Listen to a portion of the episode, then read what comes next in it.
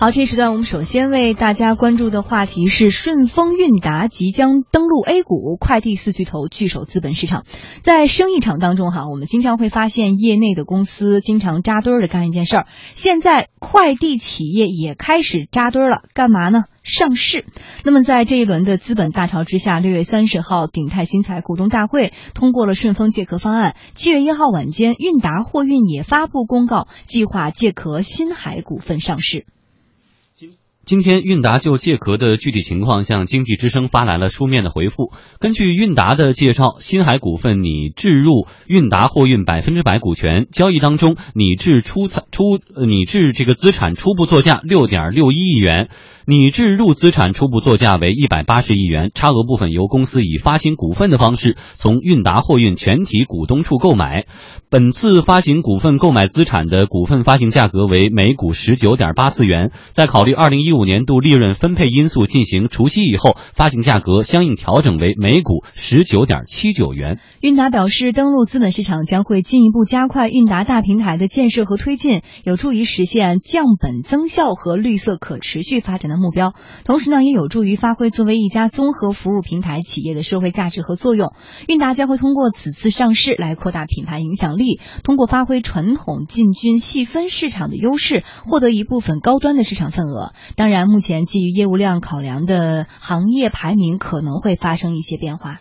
在韵达和顺丰之前，今年一月呢，圆通速递宣布借壳大洋创世；五月，顺丰控股借壳鼎泰新材；而早在去年，申通是借壳爱迪西上市。也就是说，几大快递巨头已经在 A 股市场再度聚首了。那现在快递企业纷纷谋求上市，是不是真的有这个必要呢？中国快递咨询网首席顾问徐勇就表示，谋求快递是快啊，谋求上市是快递企业良性竞争的一个开端。从快递企业未来这个发展来看的话，借壳上市的话，第一呢，上市的这个周期短，时间快，呃，相对来说它的成本比较低。另外一个就是说，这个从资本市场来看的话，可以扩大自己的品牌知名度、美誉度。上市意味着规范今后这个快递竞争，由价格竞争向这个服务竞争和装备竞争，还有一个国际竞争的，建立了一个良良好的这样一个基础。特别是我们现在这个快递企业，我们可以看到前一段时间顺丰、还有圆通、韵达、申通纷纷都推出了一个就是个限时服务，还有一个就是加上一个承诺服务这样一个服务这个标志。这意味着和国际的呃知名快递企业他们的这个服务呢和他们呃在一个起跑线进行竞争，我认为这样是一个良性竞争的一个非常好的一个开端。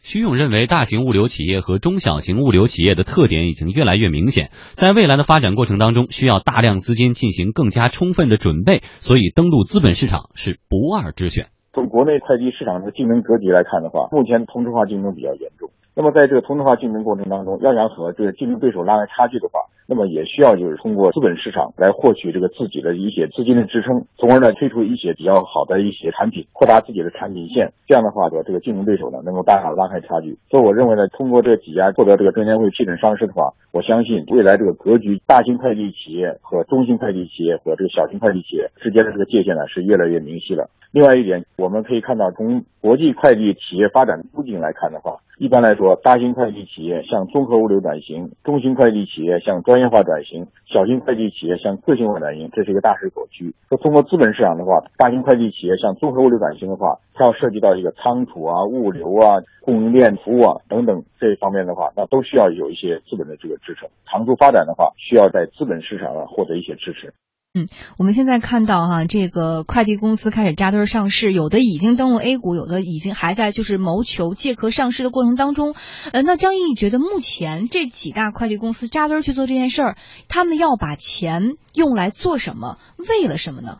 呃，更多的时候还是一让这个行业的集中度更加的提升啊。我们看到这个快递这个行业的话，呃，它应该说市场的空间很大，因为在我们中国这个市场里面，呃，最高的一块成本就是物流这种成本。我们北京的很多都用的是这个山东寿光这个蔬菜，那么山东的呃蔬蔬菜呢，运到新发地的话，大概是一个价格就翻了一倍，相比的成本价。那么从新发地然后到老百姓的菜篮子，这个中间又翻了一倍，这个中间就是物流这种成本，这是一个问题。还有一个问题就是我们在物流这个环节里面，整体的这种呃分布。是不均衡的，就是在这个整体的结构里面呢，是水路的运输是价格是最低的啊，然后是铁路的运输，最贵的是公路的运输。但是呢，我们的公路运输它这个量是最高的啊，这就反正你像以这个重庆为例，那么重庆的话，它的物流总量百分之八十六是通过公路来完成的，百分之十二呢是通过水路来完成的，只有百分之二、百分之三是通过铁路来完成的，就是最便宜的运输方式，它的占比是最低的，那也就导致我们物流这里面成本是居高不下的。那么对于这物流这企快递企业来说呢，它很多时候要通过这样一种资本的融资这种方式，圈钱这样一种方式来解决自己快速做大的问题，来解决行业集中度的问题。我们知道顺丰已已经有好几好几十架自己的飞机了，嗯，然后你寄顺丰快递的话，都会让你选择一下啊，你是选择这个贵一点的航空的，那可能价会高也十八块钱，那么普通的话就是公路运输的话，可能就是十五块钱啊，十十几十四块钱就搞定了。那就这样的话，就实实现一种差异化这种服务，就当天可以送达了啊，当天可以送达。还有就包括现在这个很多这种 A P P 也出来了，呃，同城啊，两个小时就能送达啊，闪嗯闪送嘛啊，闪送。我说这个就是越来越差异化，越来越细分化。同时呢，资本的介入呢，也让我们的快递的企业呢，呃，更加摆脱这种呃这种传统这种这种方式啊，通过这种融资的方式呢，来解决这种呃设备的问题，解决管理的问题，还有就解决信息化的问题。因为对管理企业来说，对物流物流企业和快递企业来说，最大的一个难题就是你的信息化的程度。如果你的信息化的程度匹配能力不强的话，那么也会影响你未来这种竞争。我们看快递企业的话，整体的成本是大概这么几块来构成，一个是传统这种运输的成本和设备成本，还有一个呢最大一块就是管理的这种成本啊，包括保呃物物流环节这种国呃保管这种成本。如果说你是冷链物流的话，那么你的保管的成本可能会更高一些。所谓管理的成本更多时候就是人员的成本。那么现在很多快递企业就是几万个员工，这些成本都非常高。还有就是设备的成本啊，这些成本加起来之后呢，对一个快递企业，应该快应该说啊，一个快递企业，如果说你追求一个规模化的话，你就是一定是面临这样一个成本上的压力。那么嗯如何去消化成本的压力，就是通过资本市场来解决这样一种困局。嗯，好，那现在集中度提高了，那对于像顺丰这样的，我、呃种类也多，我还快。那对于这些中小的快递公司来说，你要找找差异化，你要走特色，你特色还有吗？就是这种中小的快递企业的话，它的未来的生存的空间一定是越来越小的，价格也没有优势。，对，越来越少，越来越小。因为什么呢？要么你就拼速度，这个快递它是个快快件儿，不是慢递，所以速度和时间永远是排在第一位的。那你和顺丰来比的话，你肯定比不了时间，哎，也比不了速度啊、如果说你能够做一些细分化，同城能够保证一小时、两小时送达的话，可能也是一种特色。那么对于中小的快递来说，就是要打一种特色化和服务牌啊，这种体验和服务是最重要的。嗯，好，我们再来看一看申万宏源证券研究所的首席分析师桂浩明哈，在他看来，他认为快递呃快递企业纷纷选择借壳上市，这是一种非常正确的选择。我们来听听他的解读。从目前来看，快递业正在中国处于一个黄金发展期。从现在情况来看呢，快递业呢正在向更加精确的、速度更快、更提高、更高的提高效率方向在走。那么这个过程当中，它也确实需要扩大自己的资本去做一些基础建设。我们发现有些快递公司甚至在购买自己的飞机，至少也有自己的流转仓库啊，有的呢在进一步的在提高这各方面的配置啊，包括计算机信息系统等等。那么这些呢，还是需要有一定的资金的。那么特别是现在快递已经逐步在形成寡头垄断的状态，那么是对于一些规模还比较小的快递业，也就需要通过资本市场筹集资金来加速它的发展，来提升它的一个工作效益。所以现在快递选择上市呢，应该说是有它的内在的必要性和合理性。那么考虑到时间节奏上的关系，很多选择借壳呢，我想也是一种自然的选择。那现在大家对于几家企业的市值和上市之后的表现呢非常关注。从目前几家企业的借壳方案当中，我们看到像申通、圆通、韵达三家企业的估值呢在一百七十亿到一百八十亿之间，而顺丰的估值则是达到了四百三十亿元以上。嗯，也就是两家加起来还要多哈。对那么这样的市场估值到底合不合适？桂浩明认为这样的估值水平其实很正常，而且未来还有可能有更多的快递企业通过资本市场找到自己的发展道路。那么从目前而言，多多数快递业估值呢，我觉得还是处于一个比较合理的状态。特别在重组购入的这样一些快递公司、一些企业啊，也或者这个被快递公司重组的一些上市公司的股价呢，也确实有比较好的表现。我觉得这个态势呢，在未来几家准备走资本市场道路的快递公司当中啊，我觉得还会进一步的体现。作为具有中国特色啊，能够融合中国一些优势的这样一个快递行业，在未来几年呢，借助资本市场的能力呢，应该说还会有更好的发展。对于未来的业绩，顺丰预计今年的净利润会达到十一点三亿，后年的净利润则可以达到十五点六亿元。申通和圆通所承诺的利润水平和韵达类似，而顺丰呢，预计今年的净利润可以达到二十一点八亿，二零一八年达到三十四点八亿。嗯，刚刚我们看到几家都承诺了这个净利润哈，情况都还不错。那我来问一下我们今天的这个嘉宾张毅，你认为他们未来会通过什么样的方式达成这样的一种承诺呢？呃，就是还是通过这种市场的扩张，然后同时呢提升自己的核心竞争力。我曾经跟一个顺丰的快递小哥聊过，他一天的送件量大概是呃七十个件儿，呃七十个件儿的收入呢，一个件儿能提两块五到三块，那就意味着呢一天能有二百块钱这样这样的一个毛收入。不管吃不管住啊，自己去这样的话，一个月呢，如果说干满二二十多天的话，这个小五千块钱吧，呃，这样一个收入。而且呢，我记得在二零一一年的时候，当时真格基金的一个核心的合伙人找我说：“你认识不认识王卫？”哎，我说你找他什么事儿呢？他说：“我就想认识他，给他投资。”为什么王卫不同意吧？对，王卫呢，他是一个特别低调的一个人，但是那个时候呢，他就看好这个快递和物流配送这个行业。那么当时当年的话，我我这个王卫本人也是非常低调的。然后顺丰，我们看他这几年这种发展的话，不完全是靠资本的力量来催大的。他更多时候，因为他本身做快递出身，他对于快递这种呃服务的这这种响应的能力，包括前一段时间，呃，公众上出现一些对顺丰的快递小哥的一些不利的一些言论，他都出来力挺啊，力撑他的员工。所以说呢，也让很多人啊，这个这个团队的话，力凝聚力就特别强。所以我觉得未来的话，对于快递这个行业来说，一定是一个更多的时候是一种二八定律，或者是一个一九定律。像顺丰这样的企业的话，它未来的它的市场的份额可能集中度会越来越高啊，它的盈利的空间也会越来越大。伴随着市场空间的这种增大的话，它的毛利的空间也会提升。就是说，一定是类似于这样一个，就在这个行业里面的这种呃集中度提升，同时呢，他们会成为快递这个行业的新的这种领军企业和新的这种独角兽的这种企业。嗯，刚才张毅提到了，他们有了钱以后去做扩张哈，我自己身上就体现就非常明显，因为我的老家呢在山东烟台。在之前，你看六五六月份的时候，樱桃下来的时候，之前几年我想吃到家乡的樱桃，可能真的是得我爸妈来一趟带过来点，或者我回家。但从去年开始，顺丰在我老家的那个，比如说农村的村头，每个村头都会有一个点儿，专门给往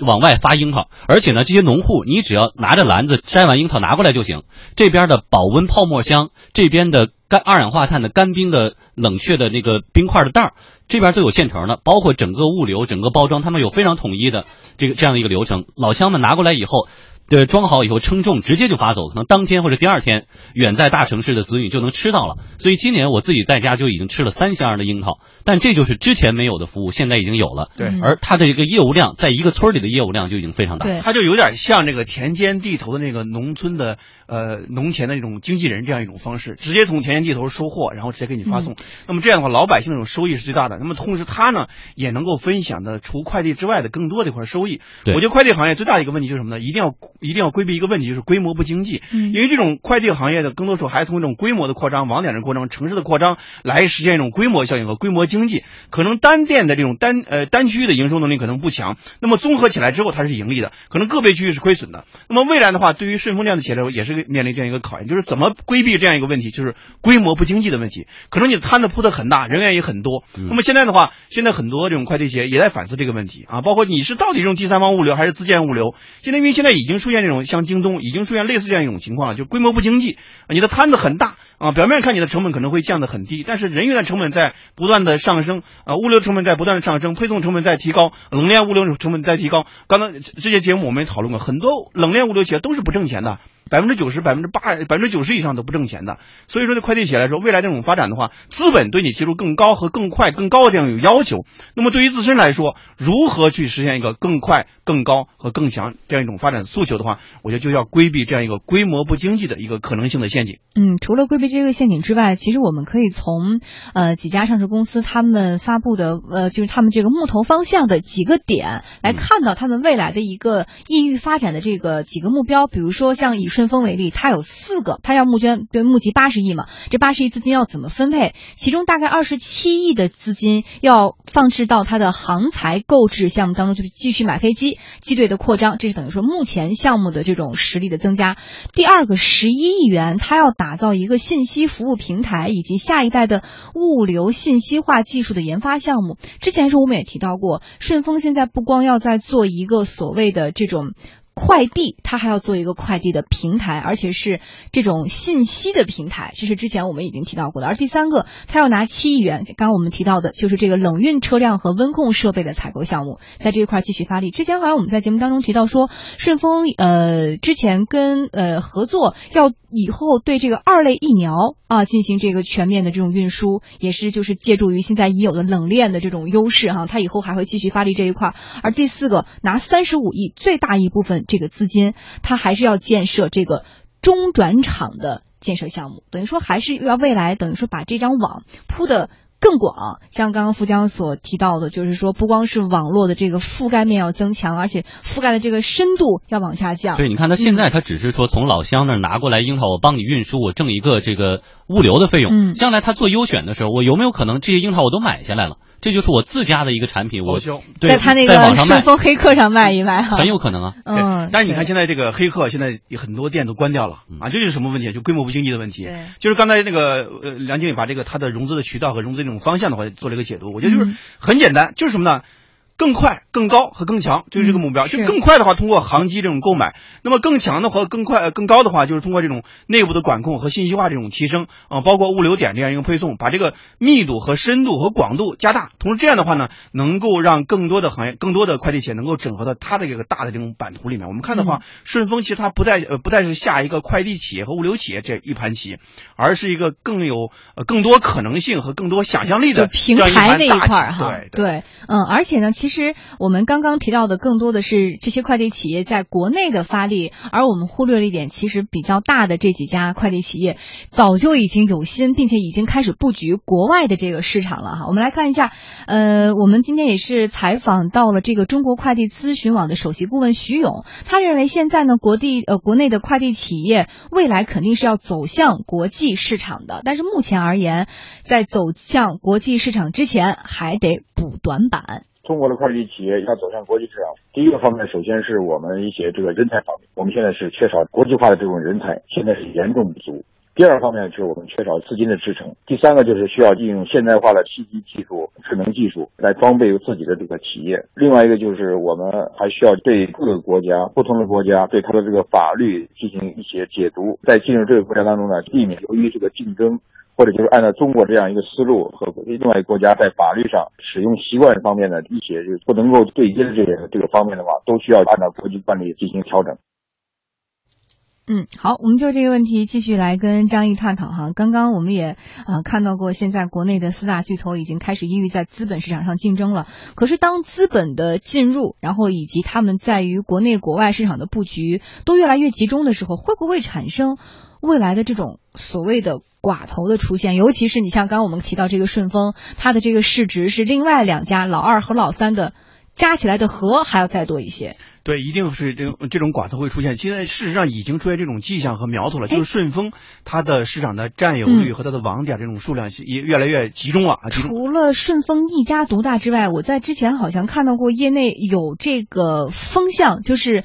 希望老大和老二，或者是老二和老三。有这个合并的这么一个迹象，这种可能性一定是存在的。包括邮政物流未来的话，它有很多这种网点这种优势。未来的话，它怎么能够反超？怎么能够呃反扑？能够把这个顺丰压制下去？这可能也是个新的一个竞争的故事在里面。那么对于顺丰来说，其实它也有很多需要提升的点和需要提升的问题，是吧？比如说我们现在就这种响应能力是非常重要的。那我们今天在这打一个电话，打顺丰的服务电话的话，按照它的规定是三小时之内必须到达的。但是我们有很多这种企业呢，根本实现不了，可能一天八个小时都到不了。那么就你很急眼的，然后你这个响应能力，然后订单的处理流程的反馈和后续这种保障能力，这是一个长链条的这种反馈。我们很多时候都用过快递，就是。最大的一个问题就是，很多时候你的响应的能力不行，然后服务能力也不行，然后流通的管控能力也会有很多这种问题。所以，对于顺丰这样一个已经呈现出王者之相的快递企业来说，它还有很多的短板需要去弥补。就是产品的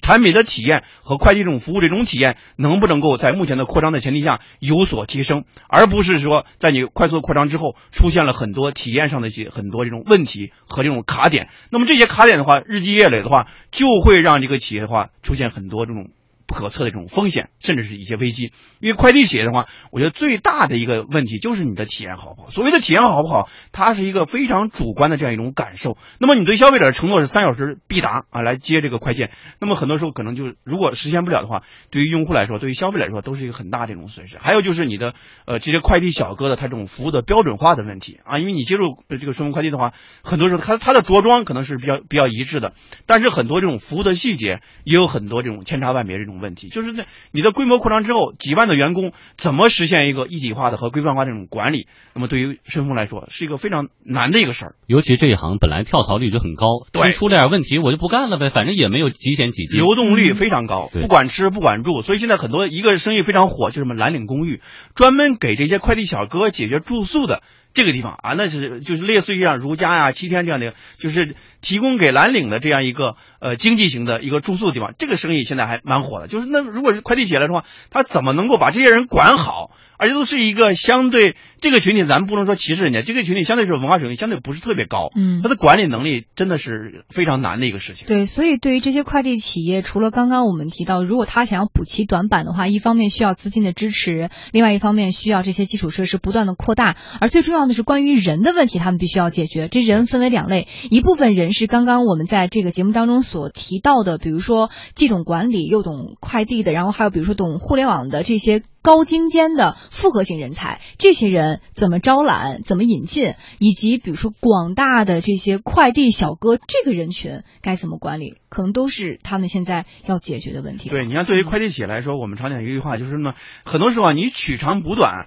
呃，是相对比较容易，但是你很多时候呢，还是要扬长避短，就把你的长板能够发挥的更长。现在我们看顺丰，它不断的在把自己的长板去加长，但同时你的短板如何去弥补？我这个对快递企业来说是一个非常现实的一个考验。就如果说你的长板变长了，但是你的短板没有得到补充的话，你的体验提不呃提升不了的话，那么未来这种竞争的话，还是有很多这种问题嗯存在的。对，其实不光是顺丰，对于其他的几家快递企业也是同理的。他们如何在这样一个竞争的时代补齐自己的短板，并且发挥自己的优势，在未来的市场竞争格局当中谋得一席之地，哈，还是需要他们各自再好好的思索和这个思量的。好，接下来我们天下公司直播继续为大家带来的是朋友圈分享。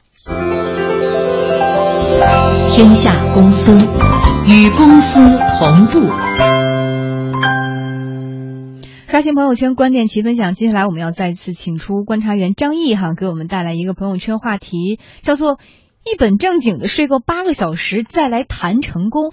哎，以前不是说成功就是要多拼多干吗？那肯定睡得要少啊。那为什么现在要把睡眠拿出来讲？对，很多创业者啊都认为说，只有牺牲自己的睡眠有可能成功啊。因为我们的媒体也经常这样的宣讲这种呃创业这种成功学，我们也非常乐意啊说拿睡觉多少来说事儿。成功的人经常标榜自己的勤奋和精力过人，不成功的人呢也经常抱怨说，哎呀自己太贪睡了啊，没有人家那么拼命。但是睡八个小时和成功之间到底是什么样一种关系呢？我们可以无限的去缩短个人的睡眠的时间，让自己超负荷的工作。但是如果你长期这么做，会导致效率变低，身体垮掉。那么对于女性来说，这个影响就更为重大。英国的一个最新研究就表明说，睡眠缺失它会造成巨大的危害。如果我们在一周之内每天晚上只有